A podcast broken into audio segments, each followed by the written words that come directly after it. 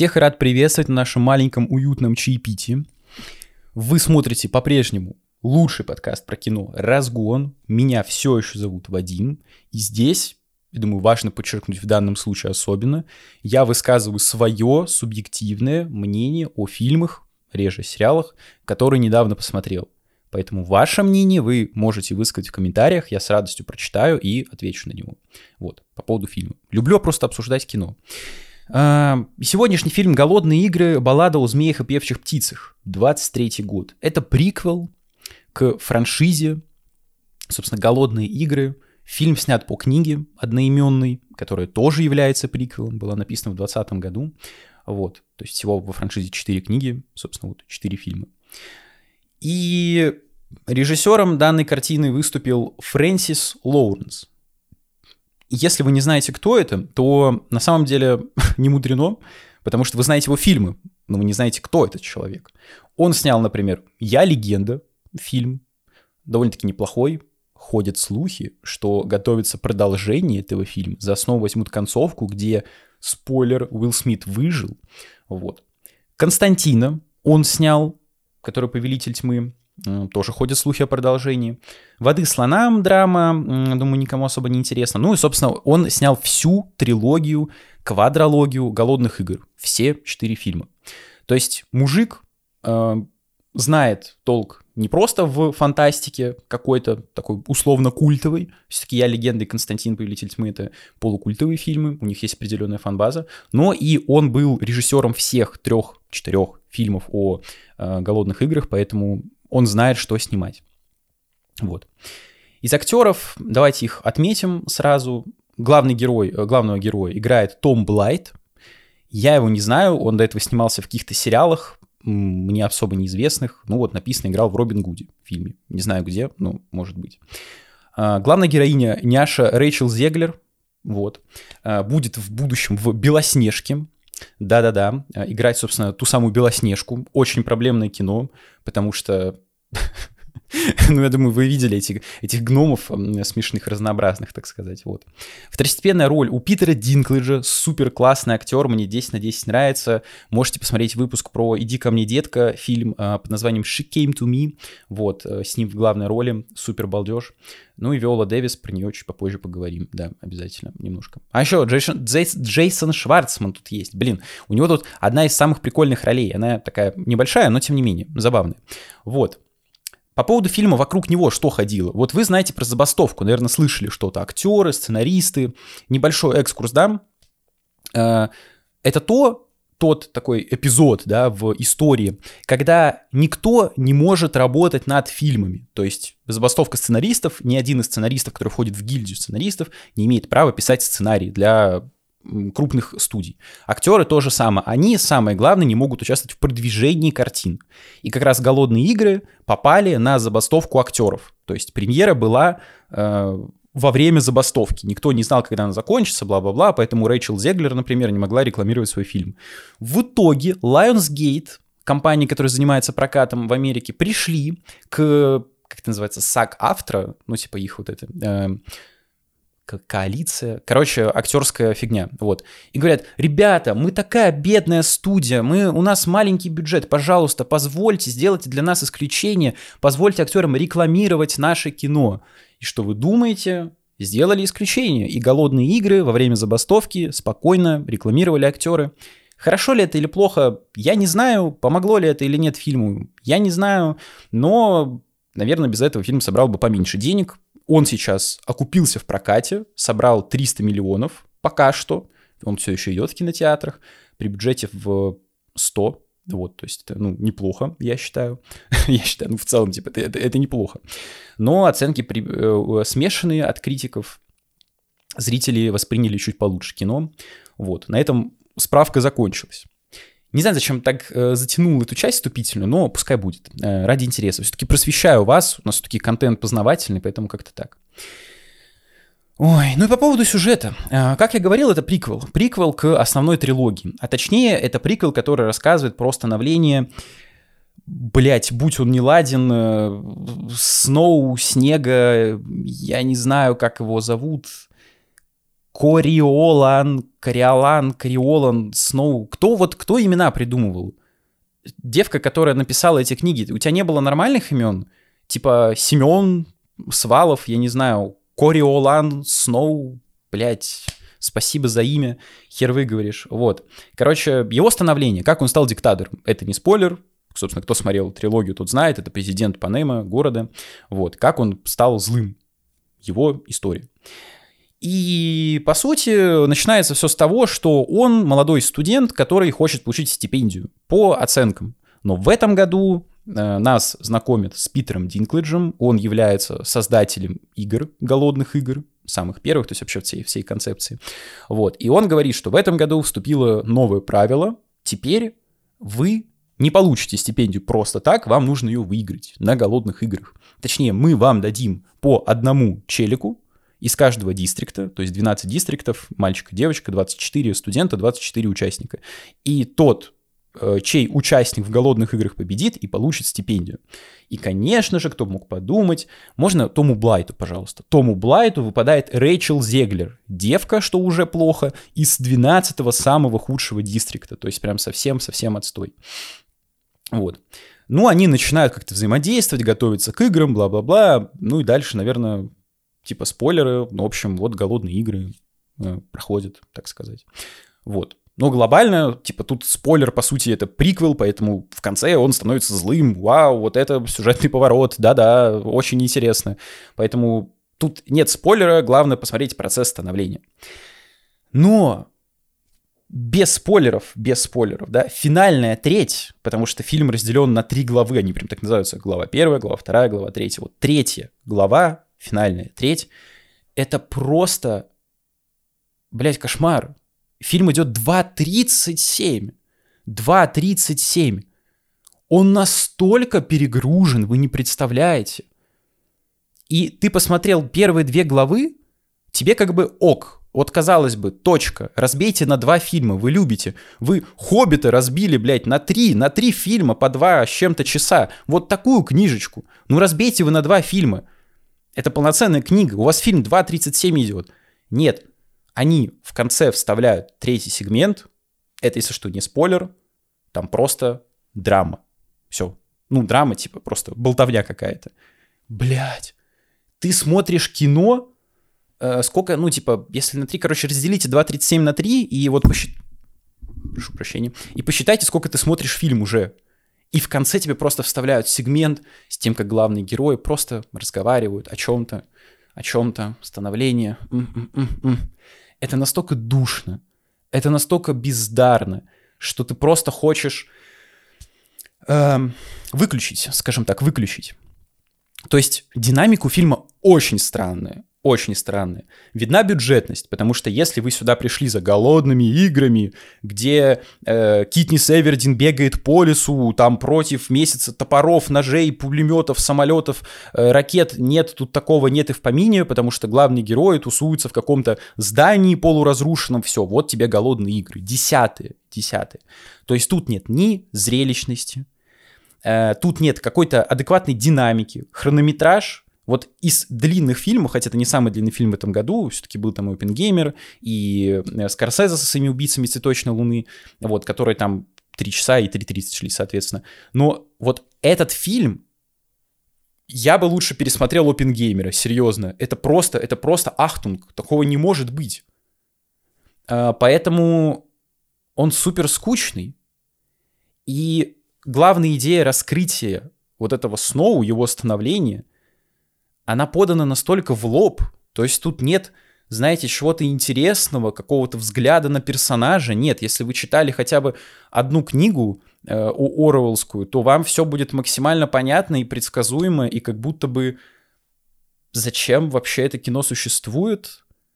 То есть глобально, да, если вы хотите получить какое-то интересное плюс-минус зрелище, то посмотрите 2 первые главы, вот. Потому что 3-я глава — это прям совсем кошмар.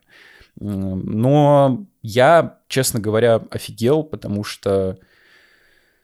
Ну, я ждал чего-то другого. Все-таки люди хайпели, фильм окупается в прокате, собирает кассу приличную, и вот такое увидеть, ну, не знаю, очень странно.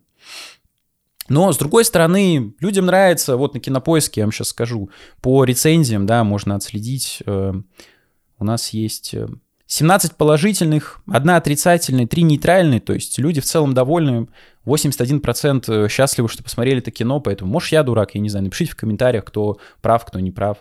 Но жанр военные слова — это хорошо. Жанр военные слова, классно. А, военные слова? Еще военные слова. Я вставлю картинку, жанр военные слова. Ну ладно, допустим. Вот, поэтому дальше будут спойлеры, если что. Ну, глобальный спойлер я уже сказал, он становится злым, это не спойлер, но если что, то вот имейте это в виду. Смотрите, не смотрите кино, но я, честно говоря, расстроен, потому что я реально хотел посмотреть что-то интересное, а меня... Даже толком не накормили говном, я остался голодный, понимаете? В этом-то и проблема. Вот. Поэтому давайте вот начнем с самого главного. Нет, давайте начнем с плюсов, их мало. Плюсов мало, потом поругаемся. Пока что чаек. Чай, чай. Я вас категорически приветствую. Вот, с плюсов. Во-первых, это актеры. Хвалят актеров, я тоже похвалю. На Тома Блайта мне было пофиг, потому что он играет карикатурного чела, который мечется максимально странно и, ну, типа, нелогично, но бог с ним. Ну, как бы он смотрится органично. Вот. Рэйчел Зеглер просто няш. Зеглер просто няша. Мне она нравится внешне, поэтому про нее сказать особо нечего, но она смотрится, опять-таки, органично. Вот. Питер Динклэйдж, не знаю, я не знаю почему, но мне просто дико импонирует этот актер. Я вообще не знаю почему. Я не знаю почему. Но когда я его вижу на экране, я прям такой кайфую. Вкусно, класс. Вот. Хантер Шафер тут играет. Вот. Хантер Шафер, да, из... как этот называется, из «Эйфории». Вот. Но я у Сэма Левинсона смотрел только сериал с Уикендом и Лили Роуз Депп. Можете посмотреть выпуск по подсказке, советую. Называется «The Idol». Очень интересный. Неоднозначный, скажем так. Вот. Ну и Виола Дэвис. Вот сразу минус с ней. Кто придумал такого ёбнутого персонажа? Серьезно. Вот. Меня всегда так поражает эта подростковая фантастика, где мир делится прям так четко на черное и белое, и в целом, типа, вот эти антиутопии именно подростковые, да, вот такие, не какие-то серьезные, типа, там, Оруэлл, к которому все ссылаются, нет, а вот, что там, Дивергент, вот эта вся жижа, да. Кто додумался сделать настолько странного, омерзительного персонажа? То есть буквально первая сцена, когда мы увидим, когда мы с ней знакомимся, она смеется где-то за кадром таким смехом а-ля Джокер, типа... Переводят на нее, это какое-то пугало ебучее, я не шучу. Это просто какое-то уродство, разноцветноглазое. Как бы сам персонаж, он вроде как нормальный, но внешность, поведение, манера речи — это как Доминик Торетто, я не знаю, в бесконечной степени. Какие-то постоянно речевые обороты, какую-то чушь несет, мелет. Хочется просто рот кулаком заткнуть и все сказать. Тихо, заткнись, ну-ка, ну-ка, молчи, пожалуйста. Потому что его невозможно слушать. То есть сам персонаж, он довольно-таки интересный в своей концепции, потому что это... Она тут играет Виола Дэвиса, как это, ну, типа, куратора этих игр, то есть тот, кто придумывает испытания, условно. Вот. И мы видим человека, который привержен своему делу, и он ради него, ради зрелищных голодных игр готов пойти вообще на все. Не существует никаких преград. Вот. Для нее, у нее нет какого-то морального компаса, ориентира, только одно, только хардкор, все. Игры, что были интересны. Это, ну, типа, нормально, но как она внешне оформлена, ну, типа, зачем? Может, так в книгах было, не знаю, но вопрос тогда к писателю, зачем, непонятно. Вот. Ну, из плюсов вот Джейсон Шварцман, да, он просто харизматичный. Вот, это двоюродный брат Софии Копполы, она сняла «Присциллу» недавно про Элвиса Пресли и его жену, можете посмотреть выпуск по подсказке, опять-таки. Вот, он прикольный.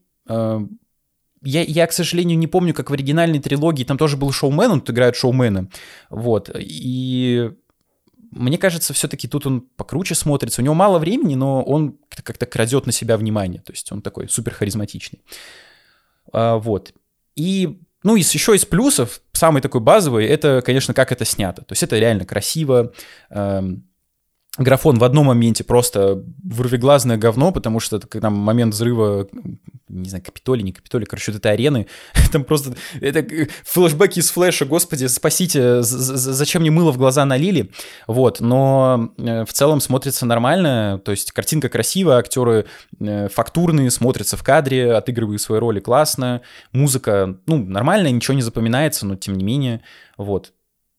Но переходим к минусам, и сразу музыка, опять музыка. Я что, попал на ёбаный мюзикл или что? Какого хуя Рэйчел Зеглер 24/7 поет? Я не шучу, она буквально постоянно поет. Это персонаж такой, она поет. Блять, она поет, о господи. Я не Ла Ла Лэнд смотрю, чтобы слушать, как ты поешь. Зачем ты это делаешь?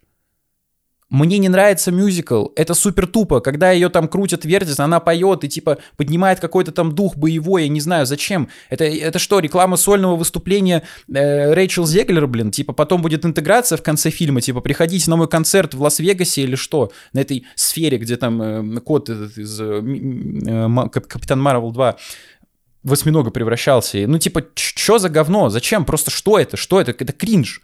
И вы не думайте, это не какие-то песни на там секунд 30, нет, это полноценные, ну, номера, скажем так, где она поет 3 минуты, то есть прям песню какую-то.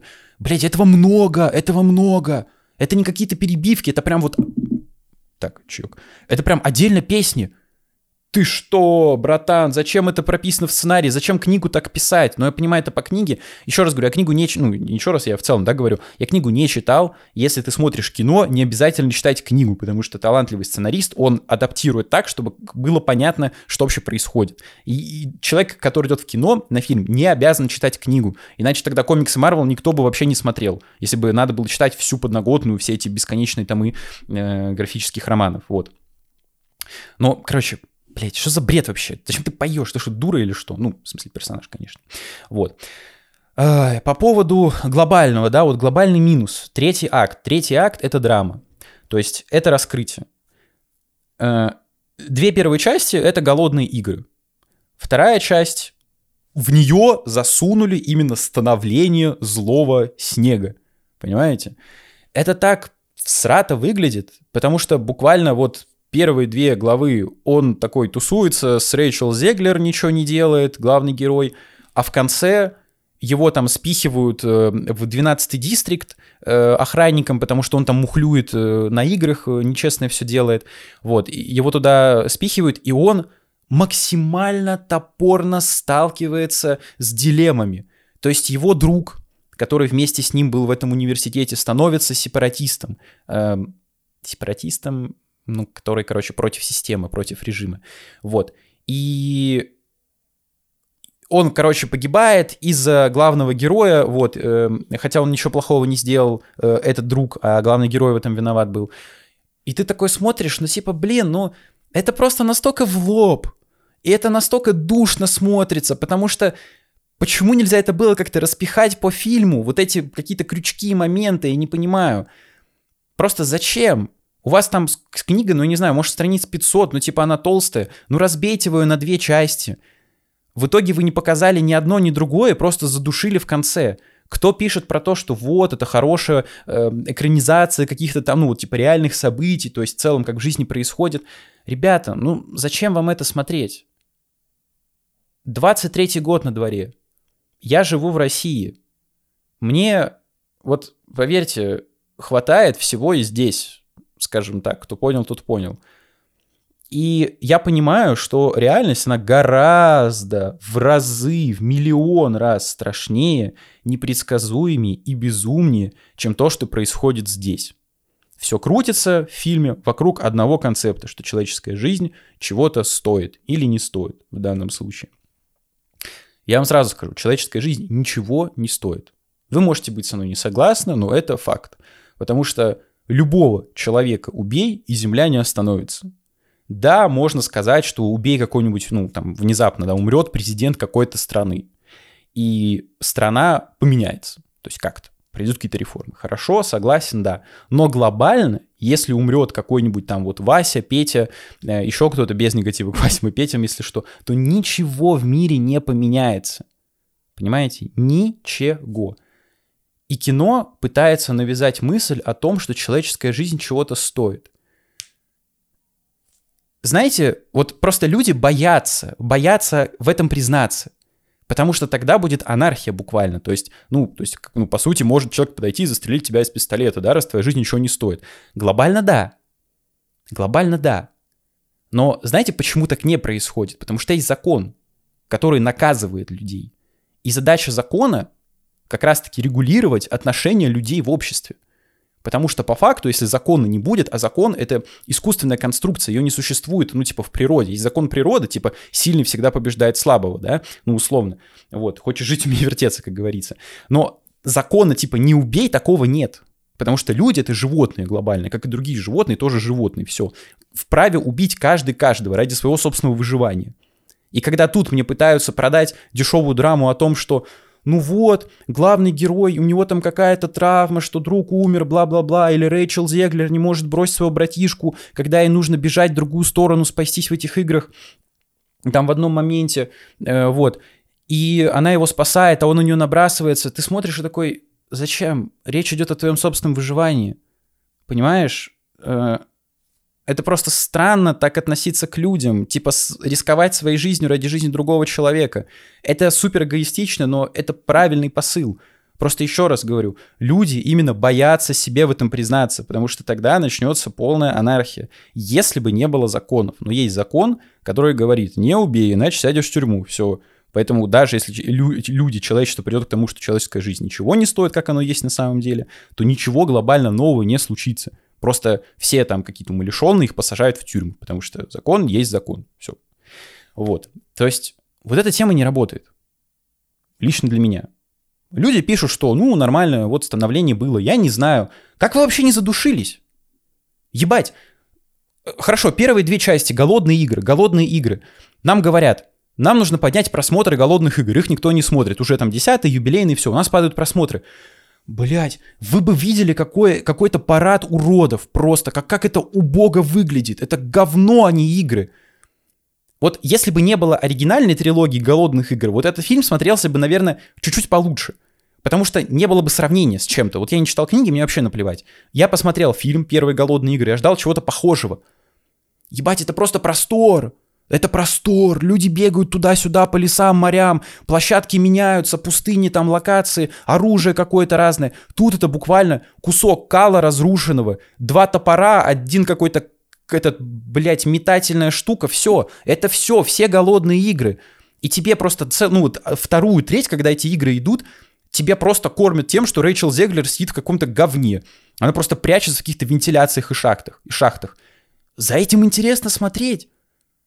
Сравнивая с первыми голодными играми, с трилогией, понятно, что это 10-е, да, и надо там развиваться, все-таки за 60 вроде как лет происходит событие этого фильма, сколько это происходит, неважно, и потом к этому все придет, но вы же кино снимаете, девка, которая писала книги, ты же пишешь книги, это разве интересно смотреть, это зрителю разве интересно смотреть, нет. Это настолько странное решение, честно говоря, показать просто замкнутое пространство, причем там даже люди друг с другом не взаимодействуют, понимаете? Они что-то ходят вместе, какие-то группки, но уделяется настолько мало времени раскрытию людей каких-то конфликтов, что я даже не могу вспомнить ни одного персонажа там, кроме главной героини, все, потому что она просто пела, это супер бесило, в любой ситуации пой. Я не знаю, что это такое, что это, зачем, почему? Почему нельзя было показать какую-то интересную игру? Ты же сценарист, понимаете? Люди пишут сценарий, и они вольны сделать ситуацию разной. Это как в детстве, да, ты играешь там в каких-то солдатиков или, не знаю, супергероев. Вот у тебя есть один там злодей, да, и добряк. И ты злодея не можешь победить, потому что ты сам своей головой его наделил какими-то суперсилами. И ты сидишь и такой, блин, а как мне добряком победить злодея? Не совсем понятно. Так а зачем ты его делал суперсильным, просто неуязвимым? Кто тебя просил? Ты же сам конструктор этого всего. Возьми, поменяй. Нет. Мы лучше сделаем какой-то унылый кал, чтобы что? Персонажи никак друг с другом не взаимодействуют. Да, Рэйчел Зеглер тусуется со своим другом, но этому времени особо не уделяется. И персонажи глобально, не раскрыты. Полностью. Можно сказать, хорошо, подходим к концу, глобально еще одна идея. Можно сказать, что экранизация, так сказать, вот такого строя, критика, антиутопия, все дела. Вы знаете, зачем люди смотрят антиутопии, именно вот такие подростковые? Вы думаете, чтобы проникнуться оруэллским духом? Не, нихуя подобного. Ради интересной концепции. Вот я из первых «Голодных игр» помню ни Панэм, ни вот это вот говно все. Нет, я помню классные костюмы у Китнис. Я помню балдежные «Голодные игры», что это было что-то новое. Ну, по сути, это типичный Колизей, да, где люди местятся просто в таких огромных размерах. Типа территория, она ограничена, но тем не менее. Вот, очень большая. И все. И люди там местятся. Те же самые гладиаторы. Все, ради хлеба и зрелищ. В этом фильме нет этого. Понимаете? Тут нет никакого интереса. Почему, например, вот почему нужно уважать «Голодные игры» как именно явление?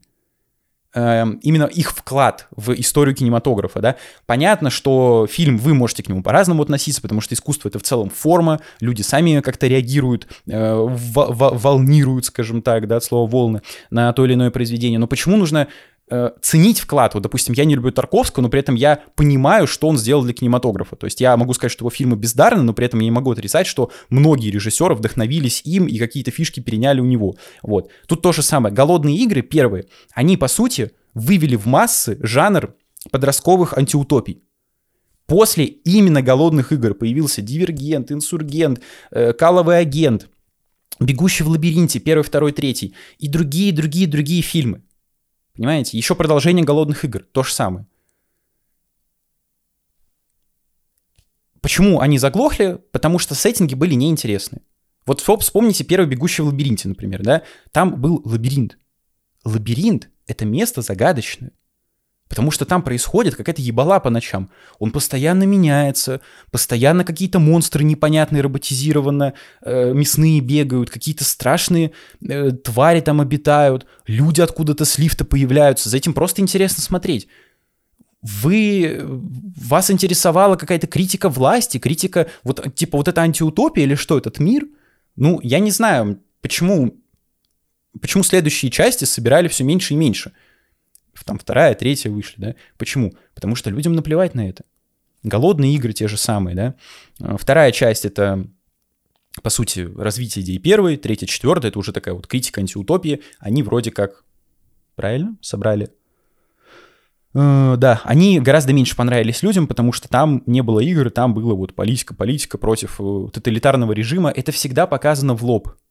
Проблема в чем? У подобных произведений они основаны на книгах. На книгах кого? Не каких-то признанных писателей. Вот, например, мне Оруэлл не нравится вот этим 1984. Я терпеть не могу это произведение, потому что оно максимально дефолтное, ну, лично для меня. Вот я уважаю Оруэлла, опять-таки, за вклад. То есть это просто, ну, с этим невозможно спорить, что этот человек — это база, это основа. Можно к этому факту относиться по-разному, нравится жанр антиутопии, не нравится, но отрицать то, что... из Оруэлла пошли все остальные, это просто тупо, потому что это факт. Вот, к фактам можно относиться по-разному, но тем не менее. Вот, это факт, что 1984 — это база. Для меня такая же база — это «Скотный двор». Я прочитал «Скотный двор» первым, это то же самое, просто меньше, концентрированнее, сатиричнее, интереснее. Ну, это в целом сатира на Советский Союз, но тем не менее. Вот мне «Скотный двор» ближе, лично мне. Вот. 84 — супер нудная хуйня. Имхо. И здесь как бы то же самое, потому что есть, условно тогда, 84, это такой концентрат идей, это база, это основа, и есть все остальные. Ариана Гранде, ну вот это, да, знаете. Потому что потом пошли все писать свою фантастику, но никто ничего нового не смог придумать из современных авторов. И проблема именно в этом заключается. То есть какой-то базис, он был дан людям. И они на основе вот этого фундамента выстраивают какие-то свои вселенные, нагромождения дополнительные. Но глобально ничего нового люди не могут придумать в антиутопичном жанре. Например, тот же самый «Метрополис» Фрица Ланга. Я так много сегодня отсылаюсь к другим фильмам, ну потому что надо просто примеры привести, чтобы меня правильно поняли. Вот Фрица Ланга, да, например. Это, опять-таки, кино, это просто веха. С этим невозможно спорить, но при этом фильм я дропнул. Не потому что черно-белый, кто меня знает, я смотрю кучу черно-белых фильмов, немых фильмов, то есть я занимаюсь, грубо говоря, так, историей кинематографа. Я смотрел с там 1918 какого-то 20 года по современности, то есть я смотрю из начала в конец, чтобы проследить именно развитие такого направления в искусстве, как кинематограф, вот. И это просто обычная антиутопия, все, обычнейшая антиутопия. И проблема всех антиутопий, что они похожи как две капли друг на друга. Там везде одно и то же, клише на клише. Да, искусство в целом построено на клише, жизнь в целом построена на клише. Почему байопики, да, например, проваливаются? Потому что они рассказывают о разных людях, но при этом одно и то же. Меняется просто действующее лицо. Поэтому они всех задолбали. Тут то же самое. Просто данный сеттинг скучный. Конкретно в этом фильме. Потому что тут идет именно зарождение, но зарождение непутевое. Претенциозная, унылая, я не знаю, с прикольными актерами, но при этом абсолютно никакое, вялое, вот. Поэтому если подводить какой-то итог по фильму, то я реально разочарован. Я ждал неплохого кино, развлекательного, потому что в первых фильмах, по крайней мере в первом фильме, темп был максимально адекватным. Там тоже была антиутопия, там тоже была критика, типа монархии, империи, вот этого строя всего, когда власть принадлежит одному человеку, бла-бла-бла, почему это плохо, там тоже были повстанцы. Это потом получило развитие в других частях, но тем не менее, в этом фильме тоже было в первой части «Голодных игр». Вот. Просто там темп был правильно построен. А тут первые две главы тебя кормят не пойми чем, ну, типа, посредственные истории, посредственным графоном, посредственными голодными играми, абсолютно унылыми. А в конце тебя просто, добивают какими-то бубнижами, типа, блин, надо свергнуть власть, дистрикты — это сила, нет, мы служили царю-батюшке, надо служить под царем ходить, о, нет, ты не прав, мой друг, я сбегу куда-то там. Мне всегда вот интересно в таких мирах, я вот об этом подумал, это уже финальный тейк, и будем заканчивать, он такой более абстрактный, потому что вот я не писатель, честно, мне сложно написать книгу, потому что снять короткометражку, ты в ней рассказываешь какую-то одну историю, концентрируешься на чем-то одном зачастую, но снять кино тебе нужно продумать кучу второстепенных линий, написать книгу, причем целую вселенную, да, создать, типа вот там Толкина, «Голодных игр», «Голодные игры», этот «Песнь льда и пламени» Мартина, да, например, это просто ебать какой объем работы, это просто колоссальная хуйня, это книги, это буквально вселенная, то есть тебе нужно прописать не какую-то там семью, да, или там от двух людей и их отношения, нет, это нужно прописать миллионы людей, города, страны, континенты. Вот мне всегда интересно посмотреть, а что находится за вот этой областью, в которой происходит действие. Вот тут, оказывается, да, город Панэм или что, это бывшая Америка, ну, Соединенные Штаты Америки именно, Северная Америка, я не знаю, вот бывшая США, да. А что дальше? Вот нам говорят, Рэйчел Зеглер... я сюжет не рассказал. Рассказываю сюжет внезапно, да. Рэйчел Зеглер выигрывает на этих играх голодных десятых с помощью мухляжа главного героя. Он там ей дает яду, чтобы она всех потравила. И платочек в змей сует красивых. Прикольная сцена, вот. Она в итоге выживает. В конце ее отправляют в 12-й дистрикт обратно, откуда она появилась. Туда же ссылают главного героя. Они вместе болтают, влюбляются. Зачем влюбляются, что это настолько не к месту, потому что любовь просто с ниоткуда взялась и все, вот. И вот надо бежать, потом повстанцы, все дела, на север, куда-то на север. Куда на север? Вот ты пишешь книгу «Куда-то на север». Ну ты опиши это место, хорошо. Может быть, это описано, я книги не читал, каюсь. Может быть, это проблема сценариста. Ну ты, блядь, лучше вот об этом кино сними. Куда на север? Покажи, что в других местах происходит. Мы видели уже Панэм в 3 частях, Капитолий, все дела. Ебать, да мне наплевать на это говно. Покажи, что там, это же интересно. А где Россия? Что сейчас с Россией? С Европой что? С Африкой что? Там, насколько я понял, в этой вселенной, типа, просто страны чуть поменялись и все. Или вообще альтернативно. Страны остались, то есть континенты остались. Это не какая-то глобальная переработка или новый мир. Это все-таки не фэнтези. Вот. А дальше-то что? Куда они побегут на север? В другую страну? А как там живется? Вот мне было бы вот это гораздо интереснее посмотреть, чем очередное заунывное говно, как Кориолан Сноу... стал, этим самым правителем Панемы.